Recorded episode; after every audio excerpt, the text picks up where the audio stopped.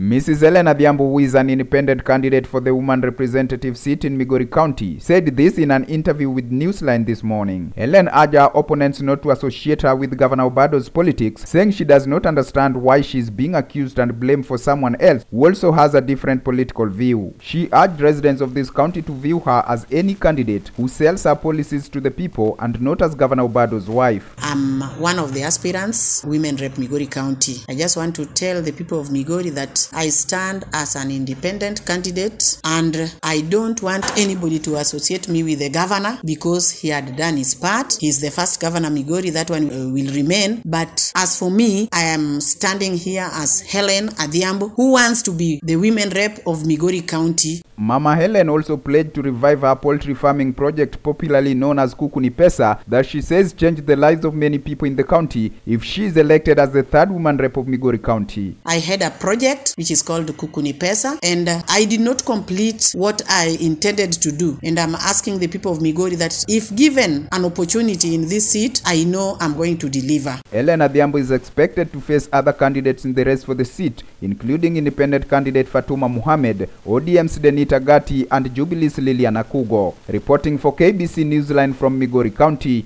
I'm Philip Miawa.